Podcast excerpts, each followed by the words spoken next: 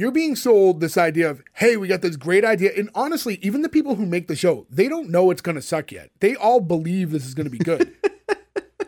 I like your concession because you're always so good about not giving your hand, but you just said people don't know it's going to suck yet, which you couldn't help but say that you can't not say it sucks.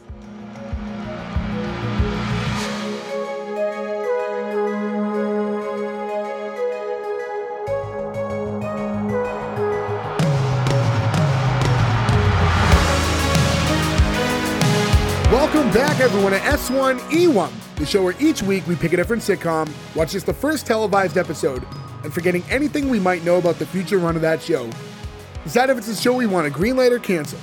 This week we're going to be talking about Aliens in the Family. Aliens in the Family went 8 episodes with only 1 season on ABC. Today we're talking about episode 1, which was called Meet the Brodies, originally airing July 15th, 1996. So to get things started, I'm Jay Gaggs. With me, as always, the boys, Joe, Ferg, Nick, and Gordo. What's going on, guys? Heyo. Yo. I am Joe Bart, the displeased, not funny, not funny, not funny. Oh, that's holy shit. Funny. Does this show know what it's doing where the first 5 minutes of it, one character just yells out, not funny? Holy shit. So, I imagine most of you guys listening to us today are very familiar with the TGIF show, Aliens in the Family. The one that ran 2 episodes before it was canceled. They chose to pull this off and put reruns of another show versus playing more than 2 episodes of this fucking show. So 8 episodes were made and aired, but only 2 made it on a TGIF. And then after week 2, they're like, this isn't going to fly. And they just kind of like dumped the rest of them on like regular Saturday morning programming, just slowly got them out of the way. To give you an idea, too, I looked everywhere for, like, a contemporaneous review of this show. Like, I really wanted to read, like, an article about it at the time, and there's, like, nothing that exists. But if you go on IMDb, somebody who worked for Jim Henson Productions wrote things. He's like, it's not that bad. It would be a cult show if people remembered it. And I was like, buddy, you are fucking wrong. No, that's a man after my own heart. I gotta say, I agree with that guy because I remember this show. I did, too. I didn't remember the pilot, but I remember watching it. I had no idea. Yeah, nothing about this. I remember the alien. I remember Bobert, like, as a kid. I remember watching this. But it goes to show you the power of member berries, because I remember this as Dinosaurs, but with aliens. Far. That's what it is. And is this the worst thing with the name Henson on it? It's up there. It's gotta be. Unless you want to count Ninja Turtles 3. This is worse than Ninja Turtles 3.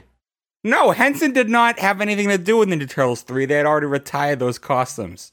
That's why they get the spots on them, the age spots. Those animatronics on the Turtles. Don't 3. You put Ninja Turtles 3 on Jim Henson? Michelangelo from Turtles 1 and 2 is in this show. Yes, is he? Yes, he is the body of Spike or Spit. That was a hard thing to track because the credits, like the IMDb credits and everything, are so poorly put together because there's not enough on the show that it was tough to, they don't like differentiate like characters from the voice versus who's in the body suit. The puppeteers. Yeah. And look, everybody who puppeteered on this and made these costumes and did all that stuff, no issue. Oh, yeah. It's really cool. Visually very well done. Yeah. But that's where the entire budget went. The entire budget went into those costumes because those effects are bad. Here's the thing, though. Those costumes, to me, were fine. It's when they tried to do other things with them where it's like, let me pull my brain out. We're like, okay, this looks like fucking human garbage. What are you doing? That's what I'm saying. That's not the costumes, though. That's the after effects. And it's not puppeteers' faults who all have amazing credits. Like, everybody in this is like, I was in Muppets Take Manhattan. And you're like, Muppets Take My Money. I fucking love that. But this is not that. The guy who played Michelangelo that you mentioned earlier, Joe, you would also know. So, you know how, like, they sneak all of them into the movies? It's Kino? Not Kino, right? No, he's not Kino. No, he's the one who was like the pizza guy, though, like the Domino's pizza guy. Like, he slips the money out. Yeah, I got to get a better route. That guy. Also, I don't know. Did you guys read this, which I think is way more interesting and like a womp womp as far as like TGIF and ABC goes? Third Rock from the Sun was originally supposed to air on ABC, but it had recently been bought by Disney. and the network dropped it because they want to do this more family-friendly alien show instead. So then NBC went on to buy the rights to Third Rock, which went on for 6 seasons.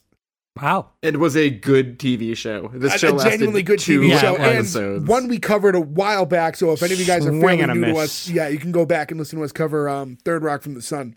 I really want to see the day that whatever CEO made that decision, the day where like 2 security guards are walking him out of his office with like a little banker's box with all his stuff in it, with like an Emmy falling over, and he's like, "But I've done other good stuff," and they're like, "We don't care. This was so bad, you're fucking fired, Bob." That's got to be like the big mistake. That's the one of those things that carry you around. Like that's your legacy. Or remember when Bill decided to get rid of Third Rock? Now, question. So you said, Joe, that there was nothing on this, like as far as third-party articles and whatnot, correct? I couldn't find anything contemporaneous to the time. Let's go to have a gotcha moment.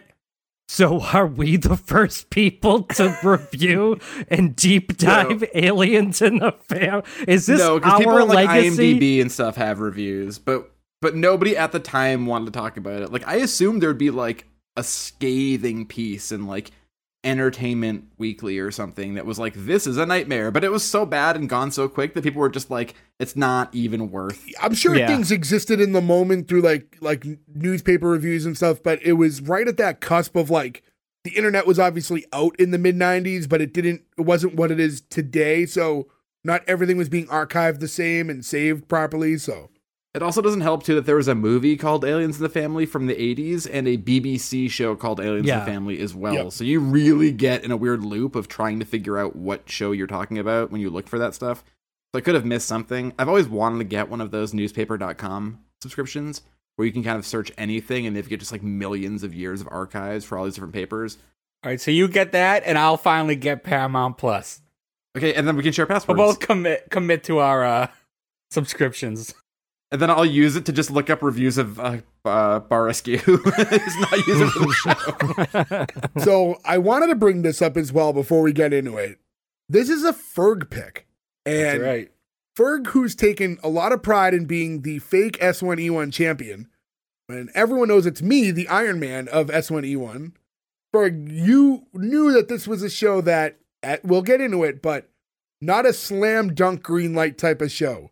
So what inspired you to pick such a offbeat show like this one? Oh, heavy is the head that wears the crown. I couldn't remain the champ that long. So I just put this one out there so I can start picking more shows to torture Joe for all the torture he's given me. I mean, to be fair, if you were like, I want to make a show that tortures Joe and give a good pick for it, you found a good pick. Consider me tortured. Especially if they had brought up, like, Rihanna or something in the middle of the... These damn quirky aliens. The alien's just playing a ukulele. She kills herself. Fucking jump out my window. A couple weeks ago, we put out Happy Together, and, you know, hopefully most of you guys have listened to that. I was recently, like, listening back because I had to, like, pick clips and stuff like that. As I'm listening to it, there were points where, like, we're getting into debates and arguing and... That was like the most in a long time that as a listener, I wanted to interject into the conversation again. Like I had new points I wanted to make and argue. Same. I had that feeling. I do it every week when I listen. So it's a fun one. And it's tough to plug a lesser known show on another lesser known show. But if any of you guys are listening to this that haven't listened a couple weeks ago, go back and check out Happy Together. I've ripped Happy Together so hard. The other day when I watched this, I was praying for Happy Together. I would have danced naked on my roof if I could have watched Happy Together over this. This is a nightmare fuel. Which is interesting because, like, listen, I didn't love this show either. But, like, Dinosaurs was the second episode we ever did. And I always kind of have these, like, little regrets when we covered good shows early now because I feel like, at least I hope that we're better now than we were when we first started. Like, oh man, it would be nice to like talk about that a little bit better. To look at like a show that it would be the best comparison, like you mentioned earlier, and see just how different those roads went, you know, with some of the same people behind like the animatronics and things like that. Very interesting. I think at this point we should just get into the episode itself. It should be a fun one to deep dive. Not fun to deep dive. The intro itself is just a cartoon, and it's explaining the story behind the show, which I kind of like this device to do that. Very Hanna-Barbera, the cartoons as well. You know what I thought it looked a lot like? I Dream of Jeannie, right? Yes. And Jetsons. First, and then I got Ren and Stimpy. You know what I thought? Ren and Stimpy. Stimpy. Well, when they pull him up. Who is Stimpy? Stimpy? Stimpy. Yeah, Stimpy. Stimpy. You know, Ron and Stompy. What I thought watching the intro was the animation. The animation to me looked a lot like Dexter's Laboratory. Yeah, I see that too. And I was trying so hard to look up who did the animation for the show, but it just wasn't like out there. I couldn't find it in the credits or in anything written. Oh, but for the show. It looks so similar. I was like, I bet it's the same people doing the animation for it. I want to know, who did Todd Rundgren owe money to? An alien. Yeah. Like a legitimate rock star who produced some of the greatest records of all time and played on a lot of great records too, has been legitimately just in music, and he was the people they go to, he's the artist they go to see in the episode of that 70s show. Yeah. The pilot that we covered, right? Yeah. He produced Next Position Please by Cheap Trick. He produced the first New York Dolls album. He produced Bat Out of Hell. He is a hero among heroes. And somebody put a gun to his head and said, I need you to write a little jaunty tune for Aliens in the Family. Well, it's not like they're like, hey, Todd, we want you to sit down and watch the whole season and then write a song based on your feelings about it. They're like, hey, we're ABC. Here's a giant check. We need a quick jingle for this show. I hope it was a big check. I hope for him, he was like, I'm buying a new pool. Don't forget, Uncle Jesse also wrote jingles, so they get rock stars to write jingles. That's true, too, yeah. Meow, meow, meow, meow. Totally radio, a Ted's Tire Town. The intro, though, we're seeing, like, in cartoon form, the story being told is a man's being abducted by aliens, and then the alien that's doing the actual examination on him, looking through, like, that, like, big, like, spyglass thing, falls in love with him instantly, reveals herself to be somewhat in human form as a female. The two, lock eyes, get married, and now they live together with their kids. So it's like step-by-step Brady Bunch with aliens. It's very Brady Bunch because there's like the kids from both. Here's my question for you. Is Bobbert? I don't fucking care. Is Bobit? The baby Bobbit? Again, I don't care. Is John Wayne Bobbitt, the puppet, is that their new baby together? No, it's because she even says later in the episode that, like, he's supposedly, like, I forget already, but it's, like, he's the center of the universe, an important, like person in their, like, culture. But yeah, that doesn't mean that he can't be his father. Doesn't mean that he wasn't clapping alien cheeks. Well, but if that was the case, though, there's no human DNA involved. He's full alien baby. So are we to believe that, like, they just got together? Like, this happened, like, yesterday? This dude's living in the house? Because we don't know how these aliens age. Yeah, and we don't know their ingestion period. And you know what, I hate this conversation. To tie this back into Dinosaurs, I feel like they thought Bobbit would be, like, the baby, like Sinclair. Right. No, for sure. And they really wanted that. Gestation period. But it would have been interesting. That makes sense because the majority of this episode I was going, not the podcast while I watched this. I would have liked to have seen, though, maybe them create Bobbit in a way that was a little bit more hybrid, because I was under the impression that maybe it was the product of both parents. No. So think about this, right? You have two dogs or two cats, right? And they're different colors. The first batch might just be, all orange. Say you have an orange cat and a black cat. The first one might be all black or all orange. It takes on the dominant DNA Gordo, gene. We understand how genetics work, but they're still cats. All right, but this is not a human baby. Yeah. How do you know he doesn't have a giant human dong? What the fuck? First off, you're talking about a baby dick, whether it's an alien or a human. You're crossing a territory I would never cross into, and that's saying something. Come on, Joe. You have done that before. Like, not in, like, recently. Never extraterrestrial babies. Okay? Oh, okay. I'm sorry. Only human baby dongs are on the table for Joe. Well, it depends on the baby. I mean, they might be older babies, too. It's hard to gauge. On the baby? What the fuck does that mean? To dial this back a little bit and just talk about the intro as a whole, guys. Oh. How did you feel about just this device, the kind of storytelling through the intro? I thought, for what it's worth, I kind of like using this to tell a story. I mean, as the 1 minute of this episode that wasn't any of the characters being on screen, it's probably my favorite part of this whole episode. Well, I mean, to be serious for a moment and think about all the shows we cover and all the different ways to intro the show, and so many pilots feel the need to describe the whole premise within the show because you're new to it. I kind of like something that's like, here's what's going on, now let's get into the world. Like, so I did appreciate that. Yeah, but we already have questions that haven't been answered, so it didn't do a great job. Well, it's not going to answer everything, but I think it just, it gives you enough that you can, like, see this wild thing where there's an alien and a human married and not be like, wait, what's going on here?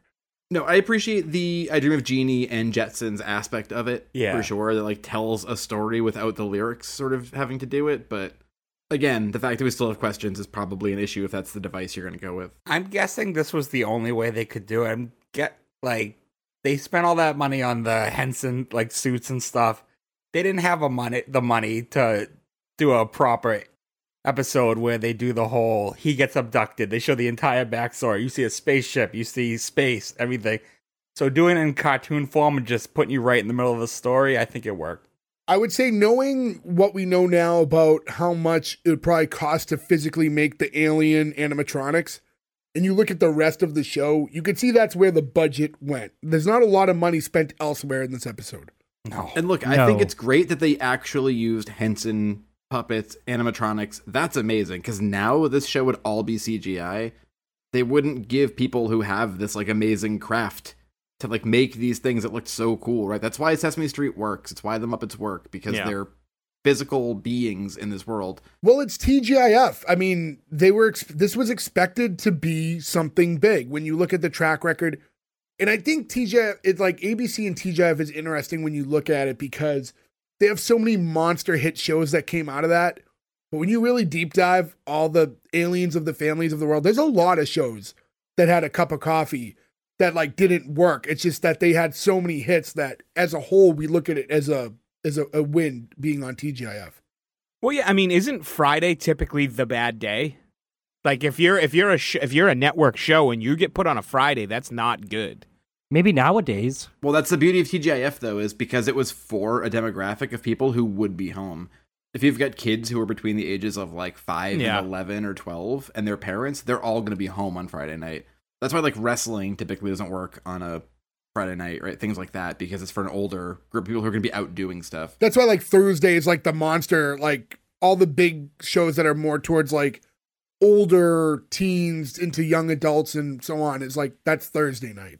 And TGIF was smart too, because all of their tie-ins were always with fast food places too, where they were TGIF and Domino's Pizza, get a pizza with your family, watch all 2 hours of it, right? So it was built in to be kids who are younger, parents are going to order pizza. And it's such a bummer that we don't have that. There's shows that still come out, weekly on certain days and stuff like that. But that event that doesn't exist anymore. And it's kind of a bummer. And now if there is event watching, if you love a show that's weekly, you watch it the next day on demand. Right. Yeah. One of these days, they're going to have an executives for I say we bring back TGIF, and it's going to be a big event, and then it's going to suck. Oh, yeah, it's going to blow. Because you don't have the technology. How else were you going to watch these shows except to tune in to TGIF? You had to watch it live, yeah. You had to. If you missed it, you hoped you caught it in the summer on a rerun. That was it. There's no way that it can be that big event anymore. Not going to happen. Yeah, I guess you're right. Yeah. Now let's get back into shitting on this show. The first scene, we have Cookie, who's the mother, and she's walking the new nanny into the baby's room. And right off the bat, you can see the mom has it's tough because the quality we watched, full disclosure, you can find the show on YouTube if you want to watch it. The quality version we had was not phenomenal. It was good enough to cover the show. The sides of her head were these almost plastic, fin, scaly type things on the sides of her head. Were they gills? I don't even know.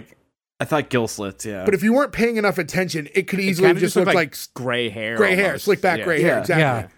It looked like she had like the, you know, like when you see horror women, sometimes they have like the shocking gray part, like a Lily Munster. Yeah. What's if you watch the cartoon intro, you'd get a better vibe for what that was supposed to be. Yeah. So the two are walking into the baby's room and like woke it up. The baby is Bobit, we mentioned before. Wasn't entirely sure if Bobit was a boy or a girl. I think boy, but then like every time the father would talk, it was a lot of like, not that it's completely one way or another, but it was a lot of honey and sweetheart and stuff like, which is typically of like your like female baby. But well, if it's a girl, Gordo's gonna be super sad when he wants to see that giant alien baby dick, and it doesn't have one. No, but I think the mother refers him to as a he later in the episode when she's talking to the It doesn't even kind of matter. Yeah. Like, literally doesn't matter. For the sake of argument, I'm going to go with he a lot because that's what I wrote in the notes moving forward. Bobert's a very masculine name, all right? It's definitely a he. So when Bobit wakes up, you hear him say, "Speak your mission." And before even like getting too much farther, I want to go over how the alien looks and the voice. We talked a bit about it being a Jim Henson thing. I thought it was too much. Now, I think the animatronics would be fine. If this was like Dinosaurs and it was a world that it was only aliens and there were no humans, I think it would have been okay. But in this like merged world, I thought the scale and the way they looked was so exaggerated. It just didn't work for me. I like when you look at the one picture of the show you can find when you Google it of the family like on the steps, it just looks so weird to have them all together. I'm sure we talked about this before too on Dinosaurs, but like they weren't all exact sort of replicas of the parents type of dinosaur, but they were all types of dinosaurs you knew. So your brain kind of just took like, oh, they're dinosaur people. Yeah, I don't know any of these aliens. Yeah, like why does one of them have spiky hair? Why does one of them look completely different? Why does one look like the baby from Dinosaurs? Like, it doesn't make any sense. I just thought the overall character looked like the developed what they thought the aliens should look like were just the scale to human just looked too off. I don't know. It was too exaggerated for me. Have you guys ever played that game Spore? No, that's not real. Yes, it is. And you could create aliens, and that's kind of what this baby looked like. Was like the model of Spore. Like, look it up, and you'll see what I'm talking about. I also took issue with the baby's voice was so fake alien voice. It was like 50s alien. Like. And no one else in the family talks that way. Like, so the other aliens don't talk like this. Why is it robotic? You're not a robot, you're an alien. And like, and sometimes he acts like a baby. Sometimes he acts like he's not a baby. I don't know. I hated this character a lot. My next question comes into the scene, too, where I'm like, is alien and human cohabitation a thing that happens in the world that we're living in? Or does nobody just give a shit that this guy married an alien and has alien kids, too, who go to their high school? They don't explain that ever. But here's the thing, though. The wife is humanoid. But, Joe, remember I told you before we even started, I had one glaring issue? It's that's not answered. So we'll see this throughout the episode, but yeah, to talk about it, there's no point when the nanny or the people at the country club or the other kids, aliens just exist here. It's just a thing. Nobody at any point is going like, what the fuck? Like, it doesn't happen once. Everyone's just okay with the world that there's aliens living in the town. But they only exist in this family. When they go to other parts of the show, yeah, you'd be like, an alien waiter walks by, I'd be like, fine. I know what world we live in. Right.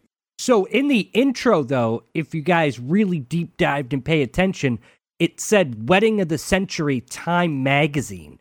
So they were on the cover of Time Magazine. Okay. Look, Gordo, you know what, Gordo? I'm going to give this to you. But yeah, you're right. You got it. That nails it. I hate it, but you're right. I don't hate that you said it. I hate that the show did it. It doesn't make sense for the show. I hate that Gordo said it because usually Gordo's the one that we have to argue for not paying attention to anything. And somehow this is where he put a microscope to the fucking screen and wanted to catch everything. Well, as the only person who'll green light this, he had to find every detail he possibly could. Moving forward again. So to continue on with the scene, Bobitz goes, I am Bobit, the displeased. And then the nanny's like, I am Sally, the nanny. It's like, not funny, device mimicry.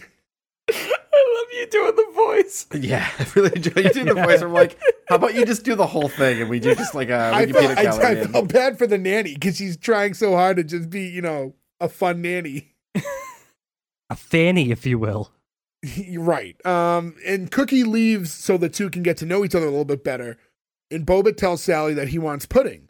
And she's like, oh, I don't think that's like such a good idea in the morning. And you just hear, no. And like the room shakes because... When I wanted to give this show a chance, when the room shook at this point, I was like, fuck. And then I looked down. And again, Jay, you mentioned it. There's a YouTube version of this show is the only thing you can see. When I first watched this show and thought it was 28 minutes long, I... almost cried. And when he said now and everything shook and I looked down and it said 27 minutes, I contemplated so many dark things to do versus doing this episode. In all fairness, it wasn't a 28-minute show. It had commercials because we watched the YouTube version. When you don't know that the commercials are in the version we watched. This was pre-commercial and you look at the time and you're like, how dare the world do this to us? So we cut to the kitchen and we see two of the kids in the family. And like we said, so they're both are coming into this relationship with kids of their own. So it's a hybrid of alien children and human children. One time when this alien met this lady, it's like very... Yeah, so one's like a teenage girl and the other one's like a teenage boy who happens to be a 7-foot alien in a plaid shirt. Who looks very much like the son in Dinosaurs. Eddie? You know what I thought he was, though? He was like the hybrid of Robbie Sinclair and his buddy Spike. Yes. Yeah. Is that why I called him Spike at the beginning? Maybe my brain was doing that. Yeah, he was. Yeah, me too. Because he spit, So I thought it was kind of like the mix between the two is what they were going for. Because Robbie Sinclair from Dinosaurs is a little bit more upbeat and like energetic, where he's got that like slow kind of stoner vibe almost. He's got like a too cool for school thing too, where he's like, I would like to say this scene though would never be an issue at Stanley Hudson from The Office's house, because Stanley Hudson, as we know, has two toasters. That's true. Now I have two toasters. Yeah. So Spit is cooking toast. And when it pops up into the air, he catches the toast in his mouth and swallows it whole. I didn't mind that. And then when, she goes to use the toaster, Heather, his sister, he just grabs it from her and then crunches it up and eats it. And you see him like suck the cord up like it's a piece of spaghetti. And she's like, what are you doing? He goes, there are crumbs in it. I love his voice. I love that you're going to be doing this whole thing in character. This reminded me, too, to go to a better sitcom. I always think of every time I use the toaster, there's an episode of Married with Children when there's no food in the house. Toaster leave-ins. Yeah, toaster leave-ins, where they just eat the crumbs. And I was like, oh, he would have at least gotten the toaster leave-ins. When you talk about dumb shit that you just never forget, and it's like that insignificant part of a random episode of Married with Children. Yep, we all have it. And she's like, you know, she wanted to use it to, you know, make her own toast. And he's like, get your own toaster to eat. And the two start arguing, which makes the parents walk in. And that's when we meet the dad, whose name's Doug. And he's telling Heather that, you know, you need to get along with your brother. He has this very generic TV dad type vibe to him. I don't blame this guy. Doug Brody is the actor's name. He's in Chud. He's in The Abyss. He's the mayor in Super Troopers. Character's name is Doug Brody. Yeah, it's John Bedford Lloyd. I'm sorry, John Bedford Lloyd as Doug Brody. But, like, he's the mayor in Super Troopers. Yeah, spread it on. With a shotgun. He's in The Abyss, the fucking James Cameron movie. That's a great, insane movie. Like, and that's all pre this. He did The Abyss and then was like, I will be the dad in Aliens in the Family. Again, when you sign up to projects... Yeah, you don't know that they're going to be this bad. Like, you know, especially on the heels of things like Dinosaurs that did really well. Yeah, like, there's... sure. And, you know, you're getting sold like a salesman, too. Like, a salesman is selling the actor this show. Right? They're not going to be like, well, it might suck if you want to do it. You know, they're going to pump it up. Speaking of salesman, too, in my notes, I did write at one point that he reminds me so much of Biff in Death of a Salesman. He's such the, like, trod upon, like, he's Gil from The Simpsons, who's basically Biff from Death of a Salesman. Yeah, he's like, I wish I got a leg up at work. Oh, God, don't put him on the phone. It's like, oh, God. This goes back to the whole, like, Todd Rundgren thing, too. It's You're being sold this idea of, hey, we got this great idea. And honestly, even the people who make the show, they don't know it's going to suck yet. They all believe this is going to be good. I like your concession because you're always so good about not giving your hand, but you just said people don't know it's going to suck yet, which you couldn't help but say that you can't not say it sucks. It's one of those, hey, we have this idea for a show. It's going to be on TGIF. We're putting it right on a great time slot. We're going to, you know, it's going to be kind of like a typical family sitcom meets Dinosaurs, only with aliens. Like, on paper, this all makes sense to them. And Jim Henson's involved. Big hit. Yeah, Jim Henson's involved. Yeah, so like, I get why everybody signed on, for sure. I don't blame anybody for signing on. And it's one of those, I've heard actors talk about it, too. Like, you get the script, and it sounds good, and then once you're, like, in the building and you're recording, you go, like, uh-oh. Yeah, like, oh, no, we're fucked. Spit, we find out, during this argument, we find out that Spit is a family name, which means handsome warrior. And he says, like, oh, to Heather, like, do you want to know what your name means in my planet? Or should I say gum disease? So then stupid. I wanted a commercial from their language being like a person brushing their teeth and being like, Heather! Like, why would they not lean into it? There's also that point where she accuses them of stealing her hydrating shampoo. But we realized that it was one of the other alien children, Snizzy, because she's at the dinner table and she burps up bubbles. I actually like Snizzy because she's normal. Like, she just seems like a normal kid. She does, like, out of... I mean, so does Spit to a degree, but yeah, she's like, I mean, the Spit most... seems like a teenager, for sure. The dynamic between Snizzy and then Adam, who's like the human counterpart child that's like to her age... Like, they get along. They're just regular friends. They're about the same age. Like, that kind of makes sense throughout the episode. No, agreed. We get a quick cut, too, to Sally and Bobit in the living room playing, like, roll the ball. And he just, like, beans her in the head and, like, knocks her down. This poor woman is trying so hard. But later you see her and she's in a sling. Was the ball what hurt her? I don't know. I saw that in... We'll talk about that because that specific thing was something that bothers me later on. I imagine she slipped on an errant pudding wrapper. Now we get back to Doug and Cookie talking. And Doug mentions that he wishes that the kids would get along better. And he feels bad because he feels like, you know, I made them move all the way to this planet. And you know, now they're sharing a bathroom. Like, I wish I could afford a bigger house. And she's like, call me a sentimental old fool. But I say when a woman abducts a man from a house, they stay there. Not funny. Have we talked about how the mother is a stone cold fox? So I'm glad you mentioned this because I wanted to bring this up at some point. So Margaret Trigg is the woman who plays Cookie. She, if you look at her acting credits, didn't have much else. This was like her last thing. So now she passed in 2003. So Margaret Trigg, I ended up reading a long like New York Post article about her. Margaret Trigg ended up having, like, severe body dysmorphia. She was unaware that she was, like, as you said, like, a stone cold fox. She was a beautiful woman. She really was. But from when she was young, she just, like, she got, I guess it all stemmed, like, I guess in school, like, when she was a kid, they teased her for, like, having a big butt. Because of the gills she had? Yes, because of the gills. First off, like, how dare these idiot kids tease any girl for having a big butt? But, so she's, like... She had, like, severe body dysmorphia. I think by the time she recorded this show, had, like, one nose job done. But then afterwards, all the money she made from this show, which was in the six figures for doing, like, you know, 8 episodes of a primetime television show, was all spent towards surgeries. And she got to this point of, like, she developed an eating disorder, and she just kind of, like, was one of those girls who kind of lost her mind over the years and, like, had a hard time with, like, food and...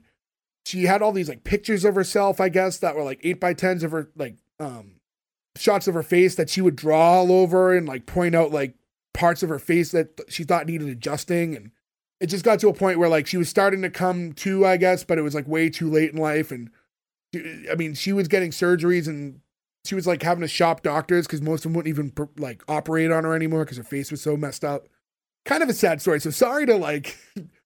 pivot as you mentioned this, but like it was something I had read and I found it really interesting. I think it's like this is obviously an episode in the show that we're going to joke a lot about, but I thought it really stood out to me because I'm watching and going over my notes and I'm looking at her. I'm like, wow, like very beautiful woman. And like for the dialogue and what you're given here, I was like, she could have under different circumstances been on a better show and been the mom on some other show that would have been wildly successful and your life's completely different.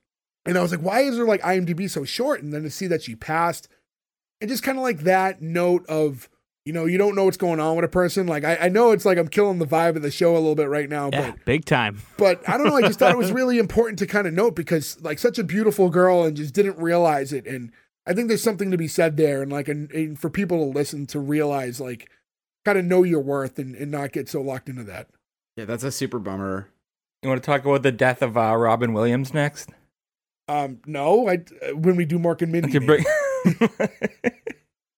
So enough serious, and I guess we'll move. But yeah, no, that's a super bummer, and like I'm sad to hear that she's good in Rotor, but it's sad when you see people who have like we see a lot of small IMDb and listings, right? And usually it's because they're just like not good actors or kids. It's sad to see that's because somebody passed away from something so sad, and I do feel very bad about that. She died from surgery? I missed that part. No, she was like very weak from having an eating disorder and things like that. Oh, she died from an amphetamine overdose. Oh, that's terrible. Her heart just couldn't take it, I assume, because of the eating. Yeah, she was in a facility towards the end of her life. She was like being prescribed things for all her mental issues. As somebody who's done amphetamines before, you definitely feel like your heart's going to explode and you can overdo that real easy. So that's a bummer. Yeah, so to get back into the episode itself. Now let's get back to the funny. Yeah. So one thing I wanted to say about the show itself, though, was kind of the use of like this, like, okay, we get it, you're aliens. And I would have just preferred show me, don't tell me. And it was a lot of jokes and stuff throughout the episode where they're like, oh, you know, it was just too like the dialogue kept having to drive in the point. We're aliens from another area. Like, you know, we see that. There was one specific joke where they do that in this where I actually timed it. And I was so angry about the joke that I timed how long it went. And that was when I like officially was like, I can't do this anymore. I just felt like just live your lives kind of normal. And, you know, it's we covered reasons, you know, Cavemen a long time ago, a show I actually really liked and we've covered it. You know, there's references once in a while, but like what I liked about the show is they just lived normal lives and happened to be cavemen. And like, yeah, culturally right. Some things would be different. This was a constant like, oh, by the way, we're aliens. Oh, we're aliens. Because we're aliens, this happens. And I was like, okay, just dial up, just be aliens in the real world and let's move forward. Just be aliens.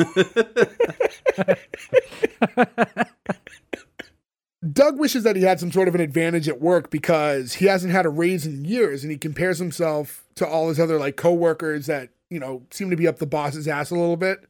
And Cookie reminds him, well, if he didn't like you, then like, why would his wife have me and Bobit over for a play date today? Every time you say Bobit, seriously, I like die a little bit inside. It's so hard.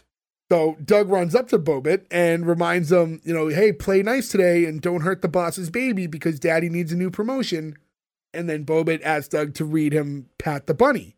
And he says, sure. And he sits with him and they go over like a couple pages of the book and exchange kisses before heading to work. You get that goofy cheek pull thing when Bobit kisses his dad's cheek where like his cheek expands and like follows his lips. It looks like the Scorpions album Animal Magnetism's cover. I'll say this, though. Almost every interaction with the dad and Bobit, though, I thought was very sweet. And it was like one of the few things I really liked about the show. There was a point later that I did like. We'll get to it. The cheek thing was corny. The cheek thing was corny. I'm not sticking up for that. I'm just saying their love was like real. Yeah. Yeah. Which is just crazy too. If we were like, I think we've decided that he's taking them on as like a step parent, that he cares about the baby so much and they care about each other so much. That's very sweet. My question for you guys: has anybody ever read Pat the Bunny? Because I was not familiar with this book as a kid. Like as a kid, yeah. I feel like I've heard of it. Yeah, it sounded familiar, so I figured it was real. Apparently, it's only one page because he only ever reads one page to him. I mean, kids, I guess, like the one page. It's what I mean. I've read like books like that to my niece, where it's like they have like little interactive, like feel, you know, like the fur or whatever. So like that's why kids like them. It's not even the story; it's like that they get to play along. They just re-released it a couple of years ago. You can buy it for like $9 online. I did some weird deep dive into this, And the re-release is like the expanded edition that now contains 4 pages from the original 1940 version that were taken out. And I was like, what were in that? What would they feel like in 1940? They were like, that's too far. I was like, oh, good. Oh, good. They re-released the racist version as a deluxe form. Right. It's like the buddy's like punching the Axis powers or something. He's like, take that, Hirohito. He's like, wait a minute, what's happening in this book? So now we get to the next scene where it's that play date at the boss's house. And we start by seeing Bobit and the boss's baby, like, playing on the rug. And Bobit's, like, you know, telling the other baby to stop the incoherent babbling. And it pans over to the moms who are chatting. And Cookie's telling her, like, this casual story, the other mother, about how she was so busy at work back in the day that she missed her daughter losing her first ear. Fuck me. Yeah, and this is when I noted... You know, we talked about it earlier, this, like, idea of, oh, so aliens just exist here, and that's normal, I guess. Cookie's also going through old photos to show this one that has the 2 oldest kids with their dad, and talks about how he was never there for the kids, but at least they got his looks. And you see that, like, the dad looks exactly like, you know, those 2 kids. Just like that big, exaggerated alien. So I think that shows that Bulbert's his, because he looks like the other 3. The dad and the 2 brothers and the brother and sister. No. See, I thought that because Bobit wasn't in the family. Yeah, I'm with you. That's my problem with Bobit wasn't in the picture. Yeah, it was because he was in her tummy. He might not have been born. Yeah, yet. But was he in her tummy because she was cheating on the husband with Doug? With Dirty Doug. We also don't know what's like the incubation period of an alien pregnancy. I don't know. Are they more fertile or less fertile? No, but she doesn't look like the other kids, so... They make a reference to her, that she has, like, long hair. The fact that the other 2 kids look like the dad, and Bobit also looks like the dad, I would assume that he's the dad of Bobit, not the human. Look at my dog and cat reference. It didn't make any sense. Cat dog? Don't make me go over it again. I don't want you to, because it didn't make a lot of sense the first time. Dominant jeans come out. Are dominant jeans expensive? I need new jeans. Okay, so the dominant jeans thing would disprove your point. Because he doesn't look like the mother. He looks like the other alien's dad. Well, because the mother's got so the dominant jeans DNA. It's like, you know, like people who have like... Stop giving the show credit. They didn't even think about it. No, so they like the idea of a genetic scientist listening to this episode and then blowing their brains out and being like, I can't do it anymore. So this is also the scene, too, where this is the most aggravating scene of the entire episode to me, was she was like, you can call me Cookie. It's short for hubba hubba. And then it goes on, I timed it 7 fucking seconds. It was way too long. It was way too long. She was right. It was short for that. True. I hated that moment. I love that you feel how you make me feel every time you make a pick. Oh, I'm sorry. Did Major Dad make you as angry? You created a monster because I need this now. Did Major Dad find a new girlfriend who was a fucking alien? No. No, but you also made me watch California Dreams, which I think is on par with this as badness. I'll say, listen, I don't think that show is great, but out of all the shows we've covered, Ferg brings us up all the time, and I don't think it was so bad that Berg should be this mad about it for so long. This, to me, is maybe the worst show we've done. This is worse to me than Homeboys in Outer Space, especially if we're going by alien shows. Gordo, congratulations. Yeah, I don't know. I don't know. So we cut back to the kids, and the baby's just kind of normal baby gibberish, and Bobit's like, what is Goo Goo? What is Gaga? Define. Who are the Goo Goo Dolls? When the baby's unable to do that, because it's a baby, Bobit gets like some laser blaster thing and like uses it to open the door. And then the baby crawls in and then he uses it again to shut the door. So now the baby's trapped in the closet. I know we bring it up all the time. This is a Muppets show. When they open the closet, should have been the Third Reich. Hey, in all fairness, Spider-Man was in there before, too, so it's not necessarily the Third Reich in that closet. So when Bobit sees his dad's boss, he's, like, on the phone, and he blasts him with that, like, same door-opening laser gun, And while it's like the laser's still like attached to him, he's like, give daddy the promotion now. And you like see smoke like frying this dude's brain as he's doing it. Yeah. Which is like noted in the next scene when you see Cookie and Bobbitt in the car driving home and she's questioning what he did to Mr. Bellamy.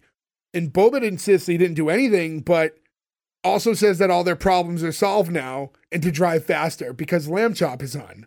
I loved Lamb Chop as a kid, by the way. Oh, yeah. I love that show. Me too. I was never into Lamb Chop. I loved it. And it's one of those, I don't know why. My sister loved it. I liked Sherry Lois and Bram. The Skinny Marinky Dinky Dink. Yeah, and does your chewing gum lose its flavor? Yeah, because you've... Well, no. Yeah, I mean... No, Bobitt's younger than us.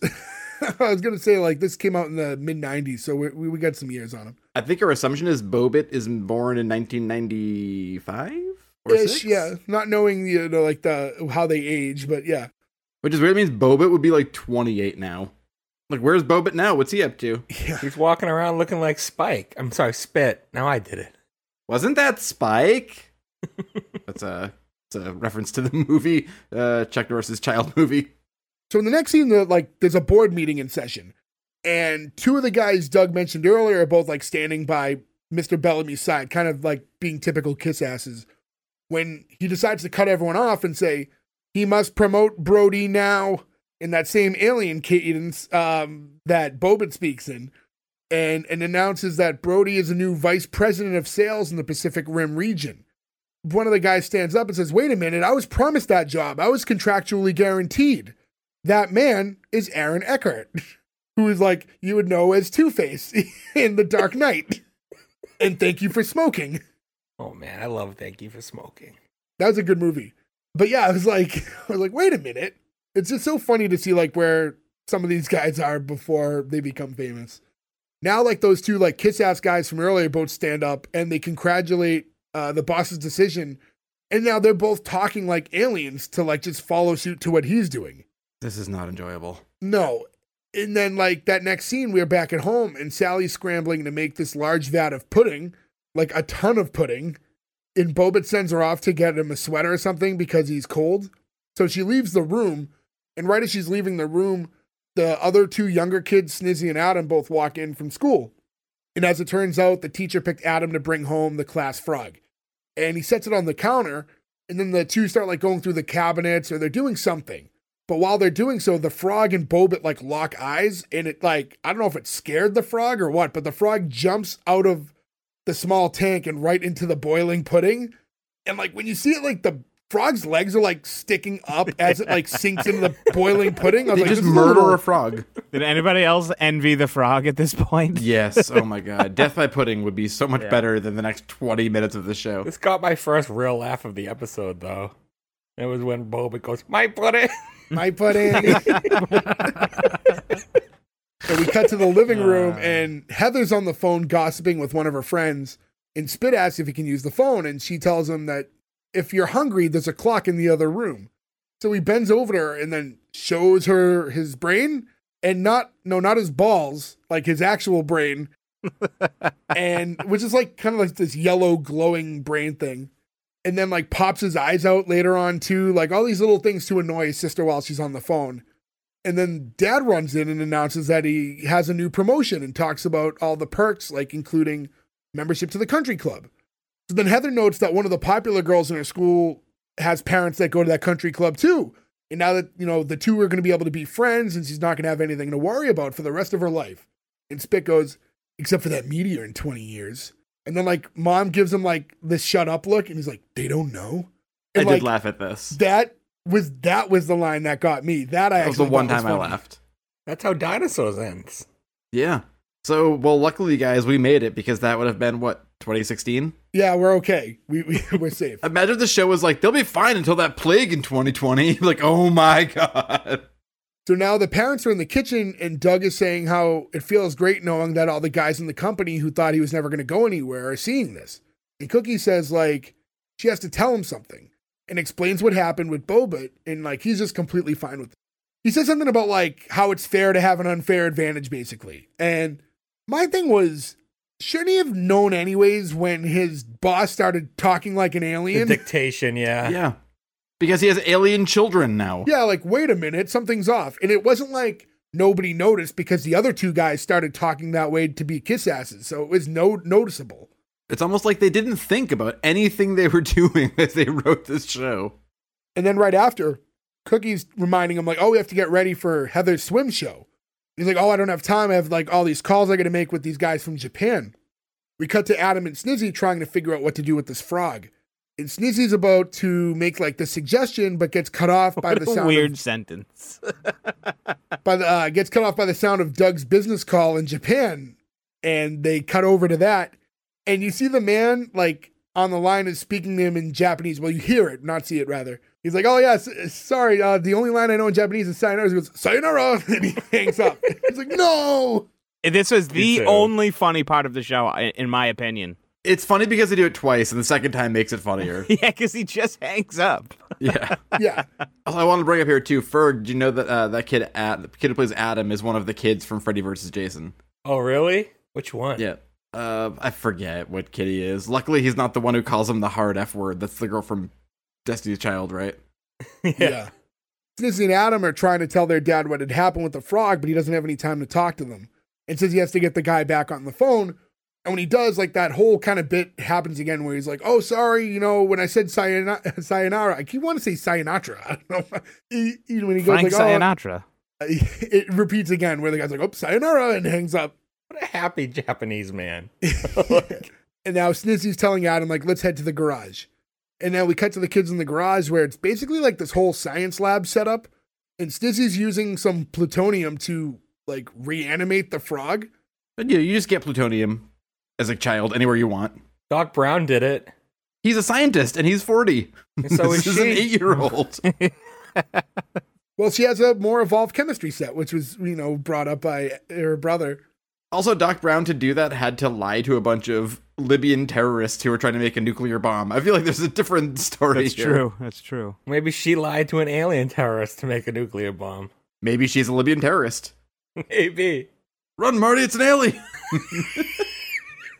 I did like the line when Snizzy says, some societies believe that bringing the dead back to life should be strictly the province of deity. But I say, kids could have fun with it, too.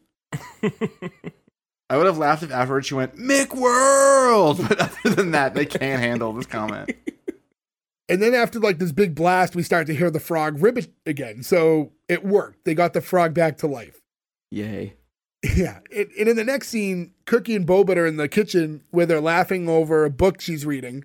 Which was, like, it was very unnatural because, I don't know, it didn't seem like she was reading a children's book and, like, the baby was laughing. That's what was unnatural about it?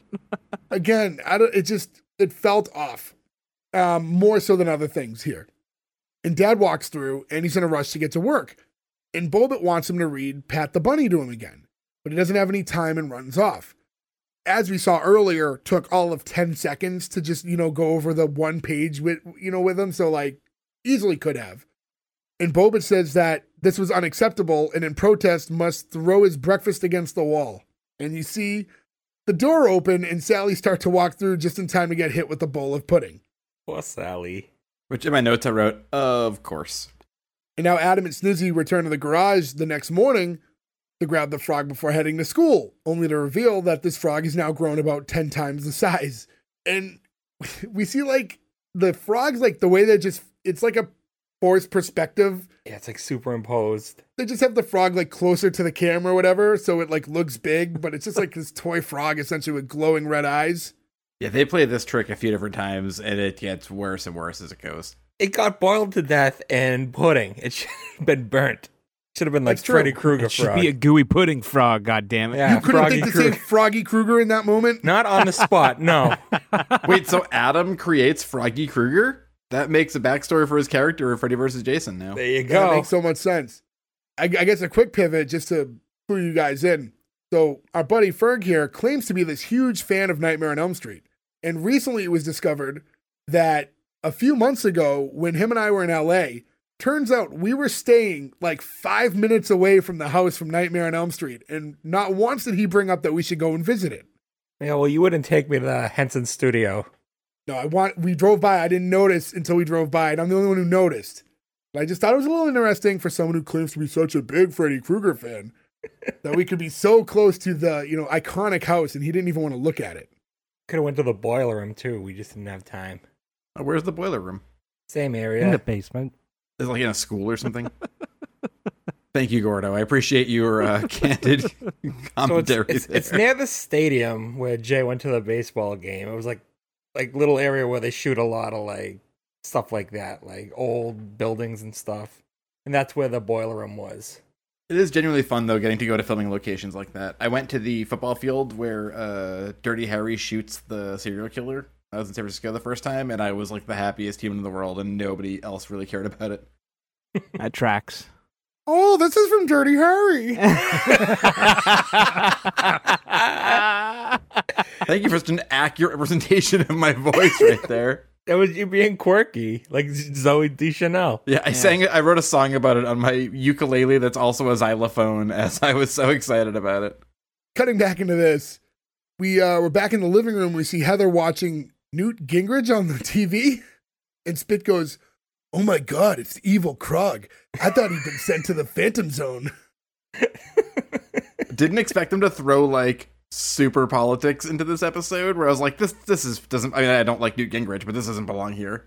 It was very random, but I mean, you gotta remember the times. But yeah, even then, you're like Newt Gingrich.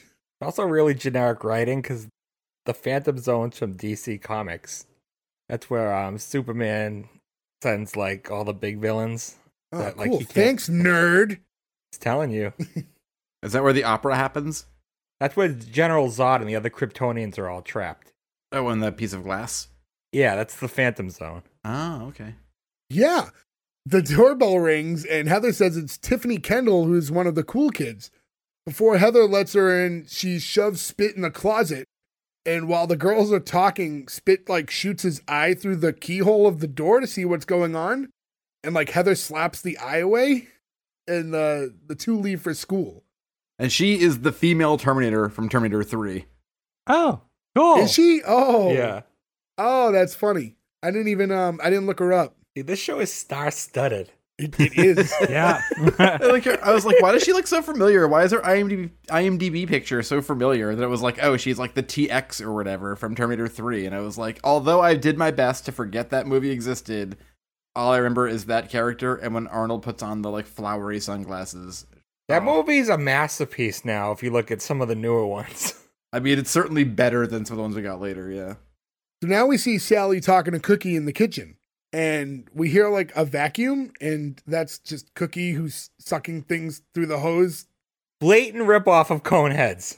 I lost my goddamn mind. I knew Ferg would, too. Coneheads, which came out in 1993, the movie, and was a sketch in the 70s, they just rip an alien joke from a really successful group of aliens people actually give a shit about. Right? How fucking dare you?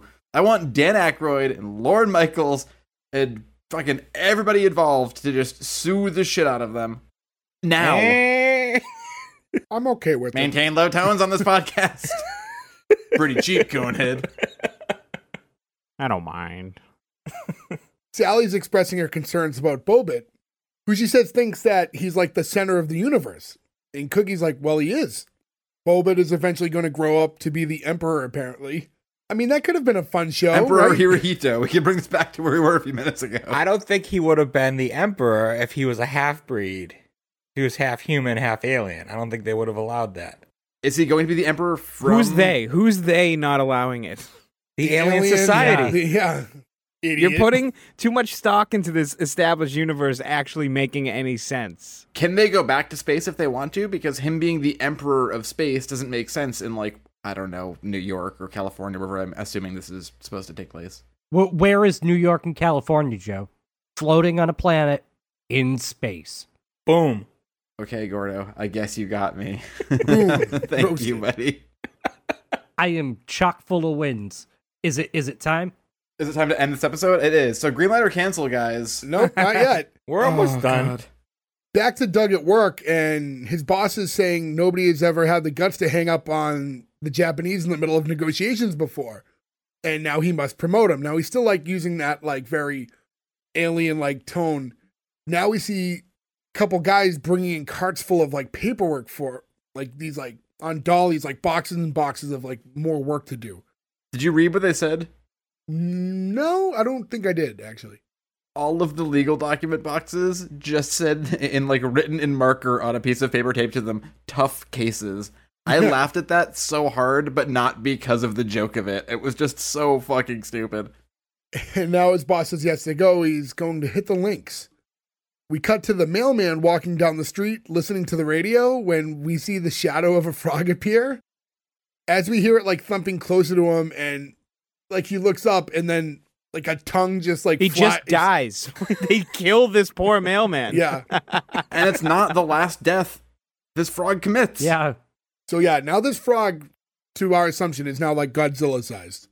Frogzilla. I love that they keep reporting on it throughout the episode though. The giant frog is here. Yeah. But I guess if we're okay because Time Magazine said that this is the marriage of the century, we're also okay with giant frogs killing poor mailmen? You know, we don't know. Imagine if like in the mailman satchel was the you won the Publishers Clearinghouse for like $10 million or whatever, but you have to like respond to it, but like it's just being digested through a frog's asshole right now and you never get it. Joe, when was the Unabomber in prominence? He would have been caught in 96, I believe. So could we have sacrificed a mailman? No, he was caught before this. Yeah. He was. Okay. Yeah. I think, fuck, I have to look it up. We were talking about it the other day, but I forget the dates. I'm just saying, could have been a bomb. He was apprehended in April 96, so he just missed it. But that means that one of his bombs could have been cycling through, so it could have destroyed the frog from the inside when it was headed to, like, a big lumber company or something. So, anyways, yeah, we're back to the kitchen, and Cookie's trying to clean up Bobit's mess, which happens to be Edvard Munch's The Scream, which is, like, now drawn on the wall in pudding. Yeah, they don't even talk about it either. The two paintings they loved making fun of in sitcoms in the 90s the most were The Scream and the Gothic Farmers. Oh, yeah. Like, they loved using both of those for anything they could. Simpsons did it. Mm-hmm. Everyone did it. And Doug walks in and gives Cookie some roses because he felt bad for missing dinner. And Cookie is eating the flowers. And now she's bringing up, like, what happened to putting the family first? And he insists that he is. Like, he wants a bigger house with more bathrooms. She says a bathroom can't help Adam with his homework. And a bathroom can't go roller skating with Snizzy. And Heather's school isn't hosting a bathroom daughter dinner dance. And the kids need them. I did like the bathroom daughter dinner dance. Yeah. I'm sorry. I can't side with Cookie on this. It has not been enough time of him neglecting the family for her to be that upset. Well, she's seeing a fast change. You know, like, as soon as he got this job, he's now unavailable for everything. Doug heads up to Bobit's room to, like, just watch him sleep, I guess, and wakes him up by accident in the process. And Bobit asks him to be elevated, and then once he does pick him up, says, read me Pat the Bunny, please. And I felt bad for this fucking little alien at this point. Hi. You guys all have empathy that you do not need to have right now. I don't know. Where's your heart, I love Joe? Kids. Where's your heart? Sorry, no. He's a neglected baby who's sad and begging for his dad's love. Maybe I got neglected one too many times and it hit a little close to home. But just, like, looking at him, like, staring up sad, like, because, like, that was, like, the fun thing they did earlier and then you wouldn't do it later. And, like, so this means... Again, I understand the context of this show, but, you know, him being so desperate and saying, please, you know, and he's still like... Right? He's a future emperor, all right? And he's bringing himself down to say please to his dad, his stepdad. Sweet. His maybe stepdad. We don't know. We do not know. I hate that we do not know, and I hate that I want to know. And I'm sure one of the 7 people involved in the show will listen to this and tell us. Doug says it's late and he has to be up early in the morning, so he can't. And again, I'm like, just like, come on, Doug. It takes 4 seconds. Just read him the one page of the book. Right? It's one page he likes to read. Just read the book. You fucking prick. It's like, he's like, Dad, read me Great Expectations. It's like, no, it's like, read me one page of a children's book, and then we'll do the kissy, sticky thing, and I'll go back to bed. It was the best of times. It was the worst of times. The blurst of times. Blurst of times. 1,000 Bobits and 1,000 typewriters. Bobit's saying, like, don't go like I'm afraid of the dark. Not like the regular dark, the dark of the cosmos, the vast empty abyss. And the scene fades out with Doug like cuddling the baby. So like, I don't know, again, you're spending some time with the baby, just read the fucking book, but... Right, you're cuddling the baby, you're hanging out and talking to him. He's got to know that book by heart by then, too, so he didn't even have to really open it. We see, like, a quick cutaway scene of the frog's tongue now eating, like, a plane out of the sky.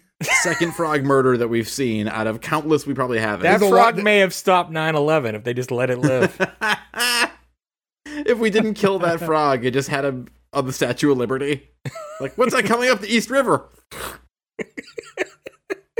Take that, Honey Hunjor. You're not coming.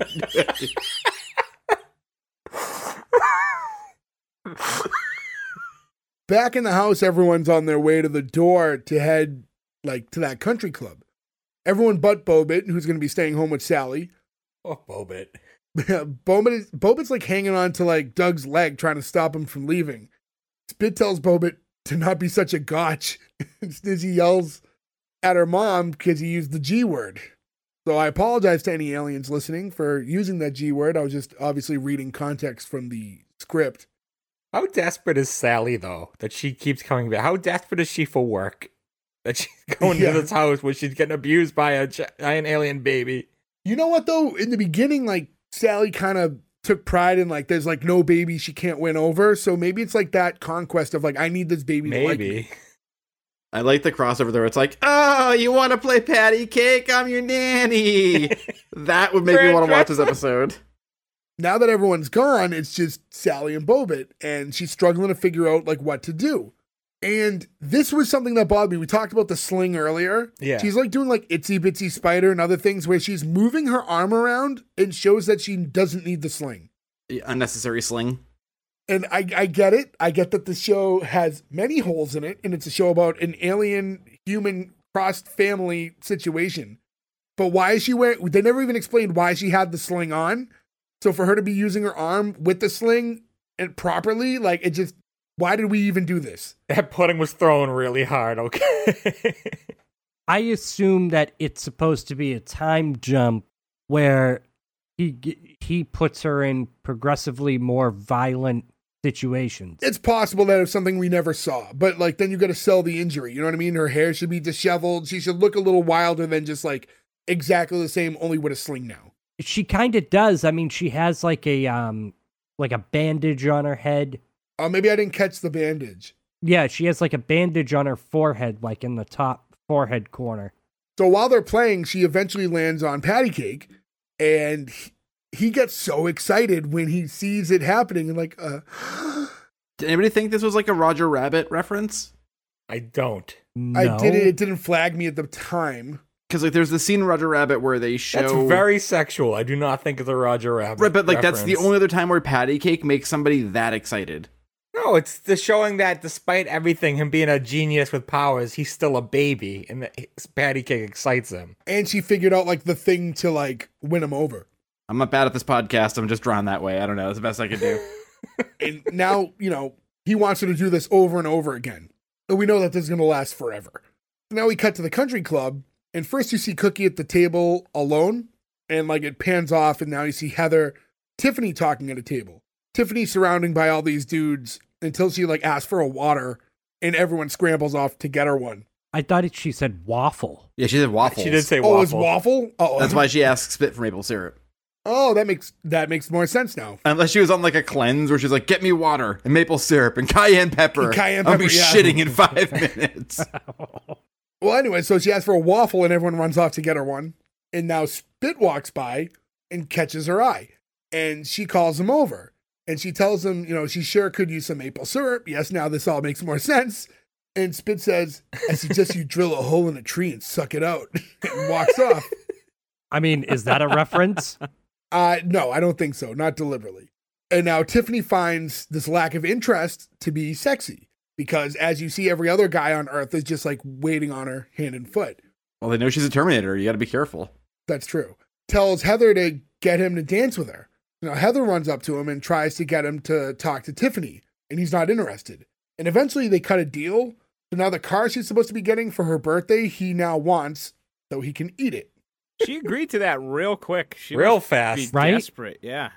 Like you couldn't just go to a junkyard and like munch on some junk cars. Who wants an old junky car when you can eat a new one? I assume, like any food, good quality ones taste better than poor quality. How do we know though? Like a new car is like chicken parm, and a used car is like eggplant parm. You don't want the used car. How dare you? No. Hey, eggplant parm is delicious. It's really good. Strong disagree. Strong disagree. You haven't had. You don't like any vegetables, though. I expect this from Ferg. Joe, I somewhat respect you as an adult, a quirky one, but an adult. I do love vegetables. I just ate I had a lot of broccoli tonight with dinner. I do not like eggplant, and I certainly don't like anything that lies about being chicken parm. It doesn't. It's called eggplant parm. It's not called also chicken parm. I don't agree. It's not called fake chicken parm. Well, it is in my house. Heather calls Tiffany over to introduce the two formally, and Spit takes her hand to dance, and they're dancing to How Deep Is Your Love by the Bee Gees. Yeah, that's a weird song choice, again, right? It was like, that's not cheap to just license a song like that.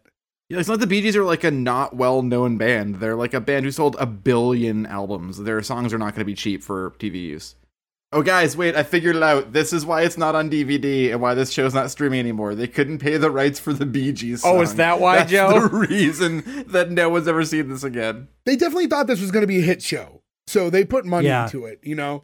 The actual dancing was kind of funny, that weird, like, wavy arm thing they were doing together.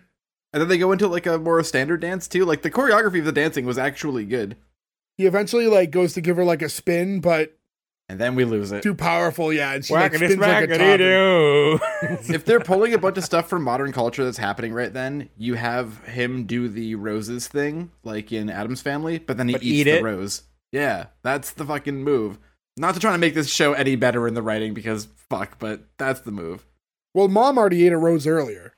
Well, that's what I'm saying. The kid would do it. You know, it's like a family trait. It's a callback. So he sends Tiffany flying with that spin. And now we cut to Doug and Cookie, and she says she wants the old Doug back. And he says, this is the old Doug. He just wants what's best for the family. And now they've got it. He says it doesn't get much better than this. Again, she can't be upset because he's not doing stuff for the family. He has the whole family there. They're doing a family activity right now. But they were supposed to go to the zoo. Oh my God, the zoo. You're at a fucking country club. Well, like, that's not exciting to, like, well, I guess to Heather. Actually, looking at it, if they took the whole family, well, I guess Bobit was the only one who got slighted, because Bobit probably would have went to the zoo. Yeah, he would have liked the zoo better, probably. Maybe he doesn't love Bobit because he thought it was going to be his kid, and then it came out looking like her ex. Maybe. Well, he saw that giant baby dog, and he was like, that's not my kid. And then he was just super bummed out. Again, it's just weird. It's an alien. It doesn't count. It's a baby.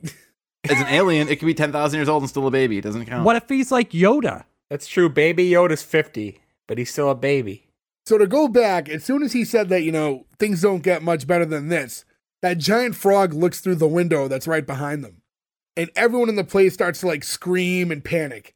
And now it cuts to the house, like, later that night after, because it's like, I mean, to go back, like, they're running around and, like, but nothing really comes of it. We just see the frogs there. It doesn't actually attack anyone inside this building. But we cut back to the house later, and the family's watching the news where they say that the frog's being detained and was captured by the National Guard and will be taken to Euro Disney. Which changed its name in 1994 from Euro Disney. It was like Disney Paris, right? I think it's Paris. It's Paris now. And it's been that since 1994. So the show 2 years later didn't know what to call Euro Disney. It wasn't called Euro Disney. Strange that this is ABC. Yeah, it's a Disney show. Yeah. Now we cut inside. Snizzy is explaining how she did this, reanimated the frog, and apologizes. And Doug says, no, it's my fault. You know, when my kids start recombining the DNA of a frog and mutating it into a giant monster who lays waste to our town, that means I've been spending too much time in the office. And that frog got too big too fast, and so did I. This is like the real, like, Brady Bunch, like, on down on one knee. Bring it all together in the life end, lesson, yeah. And he's kind of, like, continuing on until Bobit says to stop his tedious moralizing. Doug obliges and tells Bobit that tomorrow he wants him to take the mind control off of his boss, and when he does, he's sure he's going to be demoted. And that's when Cookie goes, that's the man I abducted. And that's how that scene closed. For the end credits, we just get that exterior shot of the house with the credits rolling, and you can hear like an exhausted Sally doing patty cake over and over again. And if you watch it originally the day it aired, you get Statler and Waldorf doing a closing segment where they say Suzanne Summers is a babe, and I fucking loved every second of that.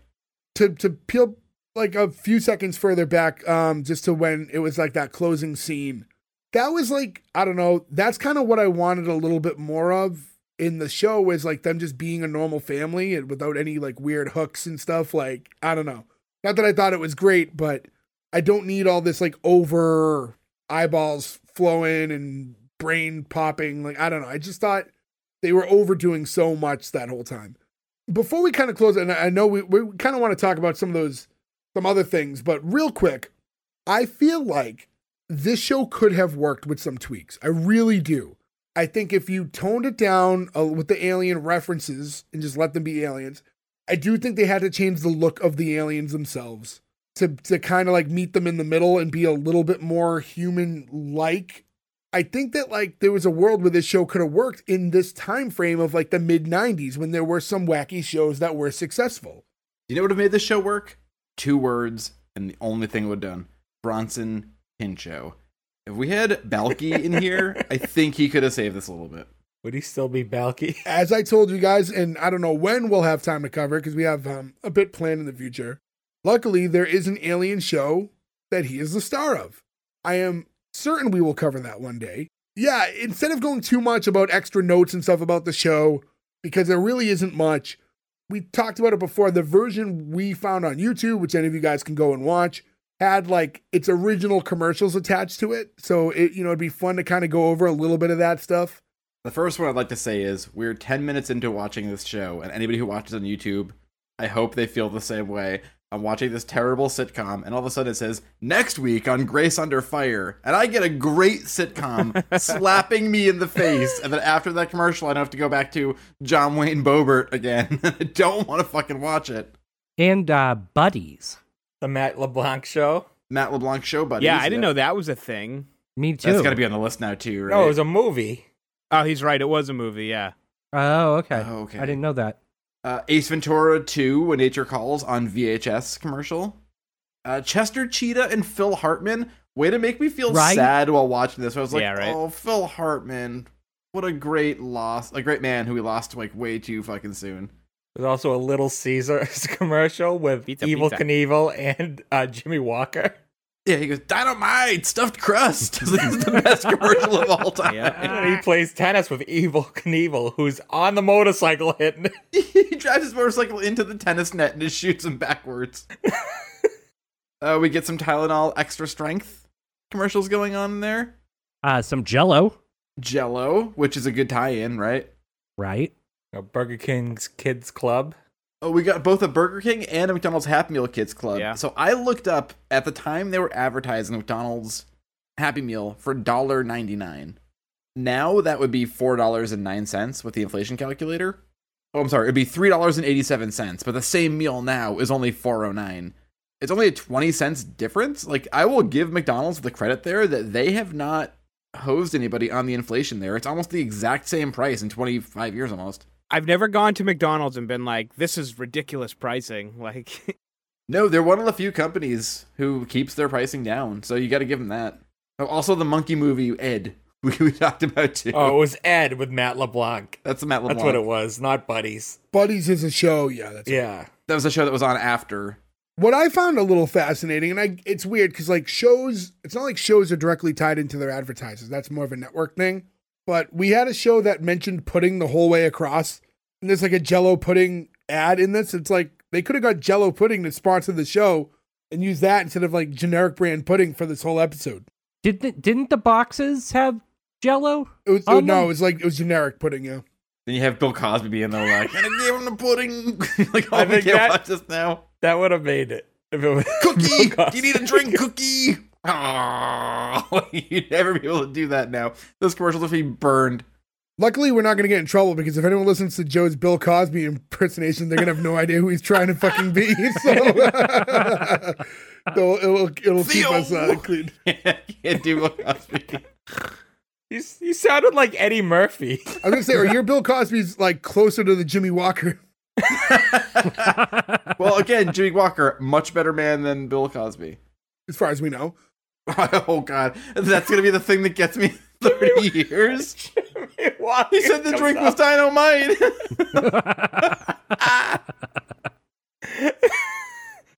Yeah, I mean, I think we've kind of covered all this at great length, or at least we joked through it for the last hour and a half. So not much left to do, but green light or cancel. So I'm going to go in the order I see you guys in. So Joe, starting with you. A year after this show came out, the Heaven's Gate cult, wanting to go join the aliens, committed ritualistic suicide as they thought they would jump on the Comet Hale-Bopp. When that happened, we got footage of all of them, mainly just their feet and shoes, dead. And that was all over the news everywhere around the same time. And that is a far more enjoyable alien video to watch than any moment of this fucking TV show was. And with that, I cancel. Berg. I broke Joe. As much as I'd like to pass one of my shows, hard cancel from me. This had strong member berries going in. I watched it about a month ago and I picked it. And God, is it bad. I disagree with the aliens' looks. I think they look fantastic. It's like everything else in the show is terrible. Special effects. I think we could make that. We could make this show. We wouldn't have the damn Jim Henson suits. So, but it hurts me to cancel anything that Jim Henson is attached to, but I gotta. Sorry, Jim. Cancel. Nick.